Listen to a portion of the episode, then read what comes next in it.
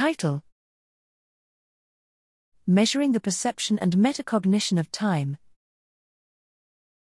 Abstract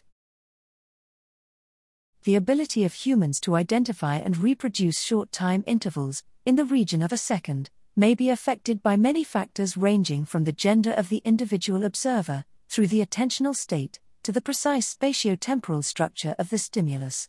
The relative roles of these very different factors are a challenge to describe and define. Several methodological approaches have been used to achieve this to varying degrees of success. Here we describe a new paradigm affording not only a first order measurement of the perceived duration of an interval but also a second order metacognitive judgment of perceived time.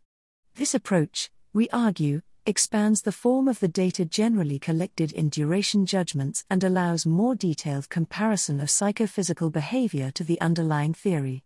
We also describe a measurement model which provides estimates of the variability of the temporal estimates and the metacognitive judgments, allowing comparison to an ideal observer.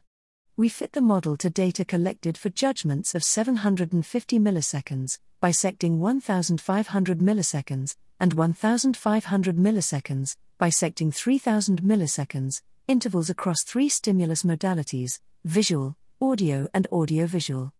This enhanced form of data on a given interval judgment and the ability to track its progression on a trial by trial basis offers a way of looking at the different roles that subject based, task based, and stimulus based factors have on the perception of time.